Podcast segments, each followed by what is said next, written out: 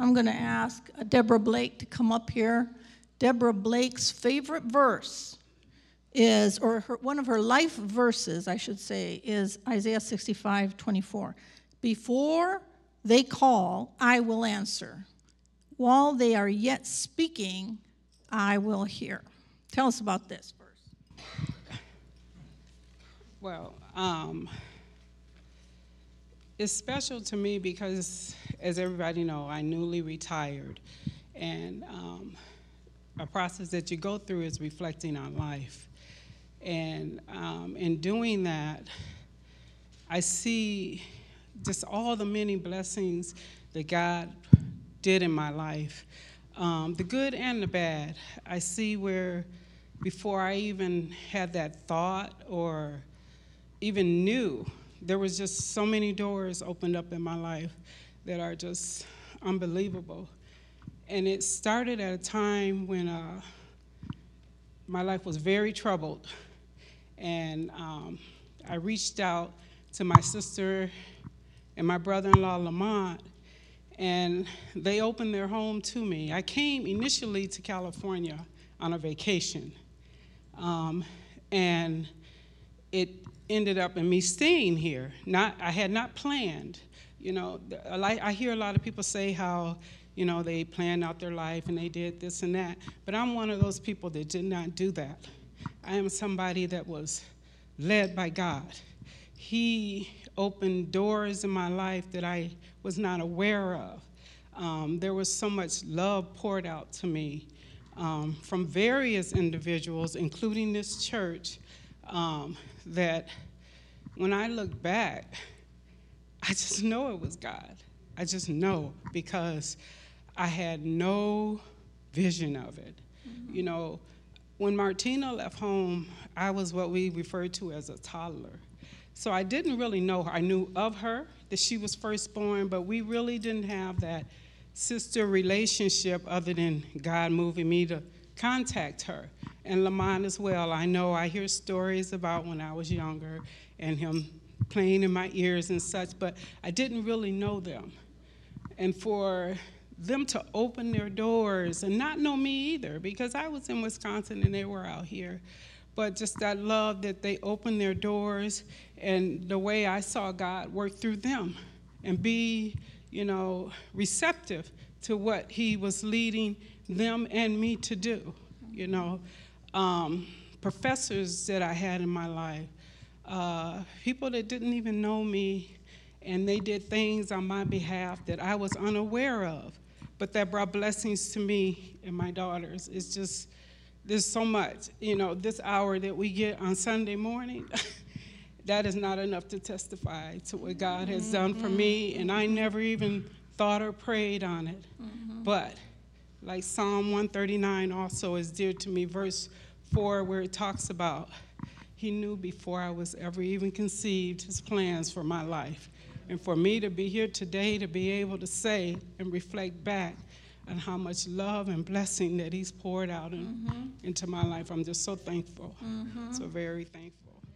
If you if you want to hear a little bit more, talk to De- Deborah. She was you actually took a month off of work in Wisconsin to come here, and thinking you were going to go back, and then your life totally changed. Doors opened, things happened, the you know that really were for good in your life. A direct way of seeing God. That was in your 20s, and then ever since. So, she has she has an amazing amazing story add that I didn't see it, and you won't always see it, but if you know right from wrong and you know the Lord, follow the right path. Mm-hmm. Just just follow it. Mm-hmm. That's good. That's a good word. Thank you. Amen.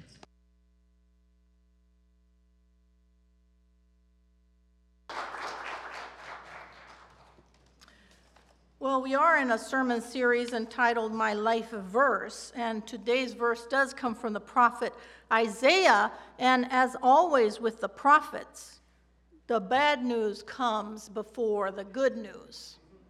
So we got to dwell a little bit in the bad news before we can hear that word for the good news that it really, really is. So in Isaiah 65, and this is the Lord speaking, verse 1 I was ready to be sought out by those who did not ask, and to be found by those who did not seek me. I said, Here I, here I am, here I am, to a nation that did not call my name.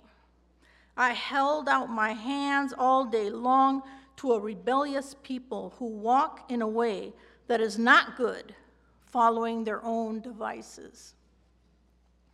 God is turned towards his people, waiting, willing, holding his hands, his outstretched arms to help them, saying, I am right here.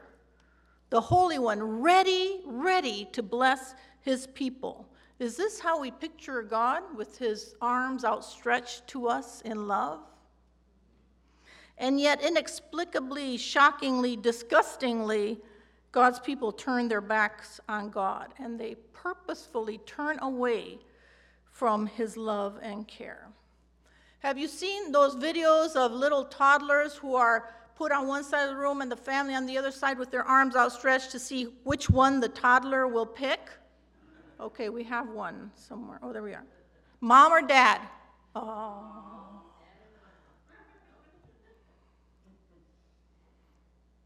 The toddler's running, running into their arms. Whoop, swerved at the last minute.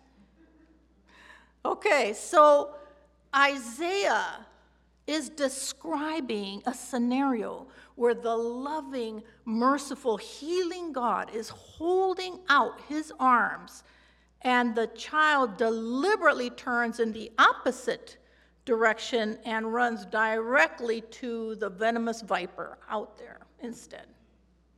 Now, why would a child turn away from the parent who loves them? Why would a child do that? Exploration, yes. What's out there? What else? Rebellion. What else? Just to see. Curiosity, candy. I heard the candy one. Yeah. Immaturity. Testing their love. Ignorance, yeah.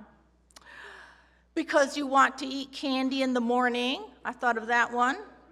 Because parents have too many rules, because you want to be the boss of yourself and you want to do things your own way, because you want to have fun, because you like running wild, because your parents are so demanding. Why would we ever turn away from God? For those reasons and many, many more. Verse 2 I held out my hands all day long, look at God, to a rebellious people who walk in a way that is not good, following their own devices. And notice in this verse that the natural Godward direction of prayer, we direct our prayer this way to God as it should be. And in this verse, he's directing towards us. God stretches out down to us instead of the other way around to a people who provoke me to my face continually, sacrificing in gardens and offering incense on bricks. Well, that doesn't sound too bad, but some people think this refers to cultic sacrificial rites in sacred gardens to the goddess Asherah, involving something called a tree of life. So, ritual thing to people who sit inside of tombs and spend the night in secret places. This is a reference to divination, to consulting the dead, worship of the dead, or manipulation of the realm of the dead on behalf of the living. This is strictly forbidden in the Old Testament law. Who eat swine's flesh with broth of abominable things in their vessels. This is directly against the Old Testament dietary laws. To a people who say, Keep to yourself, do not come near, near me, for I am too holy for you. These are a smoke in my nostrils, a fire that burns all day long. Have you ever been sitting around a campfire at night and your seat is directly in the line of the smoke? That's what God is saying. See, it is written before me, I will not keep silent, but I will repay, I will indeed re- repay into their laps their iniquities and their ancestors' iniquities together, says the Lord, because they offered incense on the mountains and reviled me on the hills. I will measure into their laps full payment for their actions. Thus says the Lord As the wine is found in the cluster, and they say, Do not destroy it, for there is a blessing in it, so I will do for my servant's sake, and not destroy them all. There are two groups of people in this chapter in Isaiah who those who have turned away from God and a cluster, a remnant who is still faithful. They're called my servants in this passage. I will bring forth descendants from Jacob and from Judah, inheritors of my mountains. My chosen shall inherit it, and my servants shall settle there. Sharon shall become a pasture for flocks, and the valley of Achor a place for herds to lie down for my people who have sought me. God was seeking the people. He's now rewarding the people who have sought him. But you who forsake the Lord, who forget my holy mountain, who set a table for fortune and fill cups of mixed wine for destiny, those are two, we know those are names of two gods. We don't know too much about them, but it's clear that God's people were sacrificing to fortune and destiny. People who want to know their fortune, want to know their destiny. I will destine you to the sword, and all of you shall bow down to the slaughter, because when I called, you did not answer. When I spoke, you did not listen, but you did what was evil in my sight and chose what I did not delight in. Therefore, thus says the Lord God My servants shall eat, but you shall be hungry. My servants shall drink, but you shall be thirsty.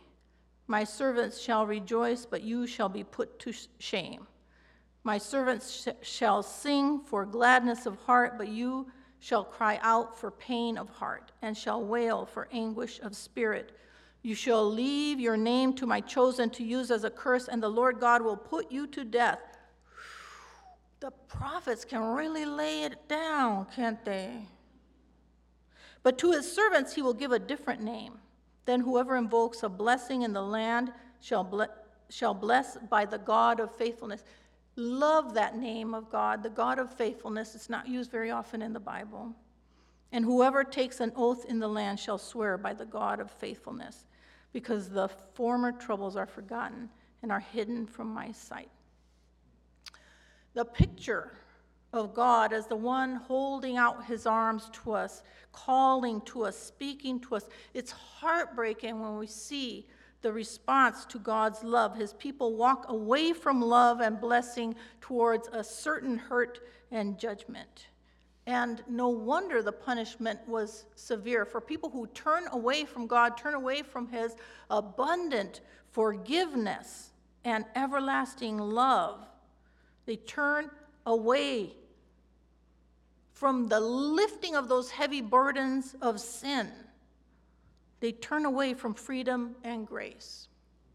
There's a lot of bad news in this chapter. But in the prophets, there's always good news after the bad, and there is a remnant of faithful people of God. And now the focus shifts to those who remain faithful. Verse 17 For I am about to create a new heaven and a new earth.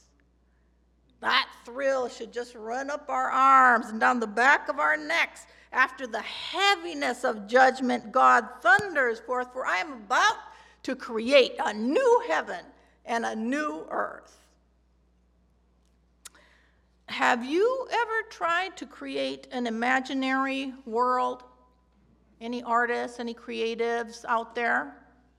Yep, some right there, one back there. Yep. Um, I, I did. I think it was for a middle school project back in the day. It's for a writing prompt. And uh, we were all supposed to create a new world. And so, what would I want in this new world to have or not to have? And I remember that I decided that all water fountains would squirt soda instead of water. That was my brilliant idea. I was so pleased with myself there. And then uh, I knew that I didn't want any bad guys in my world, and that's about when I gave up. That's as creative as I could get to reconfigure the world. I really struggled to imagine a world that was different than the world we have. What I didn't know is that I, as a middle schooler, was working on a God sized problem, and it was totally unfair of that teacher to expect me to tra- tackle a problem that only God can fix. Isaiah 65 takes us right back to the first three chapters of Genesis. God created a magnificent, harmonious, very good world, and then guess who messed up paradise? And when we mess up, we do a bang up job of messing it up. And how is God going to fix this mess? Just think about the think about the newspaper headlines. Think about relationships. Think about your own family. How is God going to fix up the mess? One commentator says of Genesis 3 in ruptured existence after disobedience, I love that, ruptured existence between Adam and Eve and God, God must call to humans who are, where are they? Hiding. God holds out his arm in the Garden of Eden. And as a result of our sin, now we must be the ones to call out to God. And we are fraught with sin and anguish and avoidance and rebellion. But in the new heaven and earth, all that is confused and wreaked in divine human exchange is gone. That aspect of human divine communication, which was disrupted by the corrupt human will and heart, that will be addressed by God, and the consequences will be a new creation. God will create a new world exponentially different, exponentially better than this one. And the prophet struggles to describe it. Verse 17 For I am about to create a new heaven and a new earth. The former things shall not be remembered or come to mind, but be glad and rejoice forever in what I am creating, for I am about to create a Jerusalem as a joy and a people as a delight. What do we know about Jerusalem now? It's a place of tension and war and, ter- and fear and terrorism, that whole Middle East area, right? So think of the utter transformation needing here. The problem with people is that they are people. And no matter where you go, there are the same type of people that you were trying to get away with. And in fact, no matter where you go, you take yourself there too and you're part of the problem. Imagine a new earth where all people are a delight. Okay, we know right there that it's going to take a mighty work of salvation from God to have a city of joy and its people a delight. I God says, verse 19, I will rejoice in Jerusalem and delight in my people. And look, wherever God is rejoicing and delighting, I want to be right there in the middle of it because that's going to be a party right there. No more shall the sound of weeping be heard in it or the cry of distress. Now, what does that verse sound like? The New Jerusalem, no more shall the sound of weeping. Sounds like Revelation. Revelation took from Isaiah this idea. So, this book in the middle of the Bible has links back to Genesis and all the way over to Revelation. No more shall the sound of weeping be heard in it, or the cry of distress. No more shall there be in it an infant that lives but a few days, or an old person who does not live out a lifetime for one who dies at 100 years will be considered a youth, and one who falls short of 100 will be considered a curse. In the time when this is written, they figure that, well, infant mortality was high, and one third of all babies born died before their sixth birthday. Life expectancy at birth was 33 years old. In the new earth, a major source of grief is removed. And imagine reaching 100 years old, but feeling like a youth. not having the ravages of those years wreak on your body, but feeling young at a hundred years old. Ooh, centenarians who feel like you. Praise the Lord. The ravages of aging. Ooh. Verse 21 They shall build houses and inhabit them. They shall plant vineyards and eat their, eat their fruit. We love ourselves some housing security built into the new heaven and the new earth. They shall not build and another inhabit. They shall not plant and another eat. For like the days of a tree shall be the days of my people, and my chosen shall long enjoy the work of their hands. They shall not labor in vain or bear children for calamity for they shall be offspring blessed by the Lord and their descendants as well. Those are specific reversals of covenant curses. Specific reversals. Throughout the book of Isaiah, as he's prophesied about the future, we get to glimpse this new thing that God is bringing about. And we see that it involves, we haven't read all the passages, but it involves ecological transformation. It involves the elimination of violence and oppression. The new heaven and the new earth will involve a removal of physical disabilities. It involves justice, peace, and security. It involves harmony with all of creation, harmony with the animal world. And now, in the flowering and the blossoming of this new society, a different quality and quantity of life. Now we come to our verse. Before they call, I will answer. While they are yet speaking, I will hear. So we come full circle to a God who is stretching out his hands to the beginning verses of this chapter a God who is so attuned to our needs that before we even know we have them, God already knows. And God has already planned. A God who sees a way out when we can't see our way clear. A God who knows that the plans He has for us are plans for good. And He knows already exactly how He is going to bless us.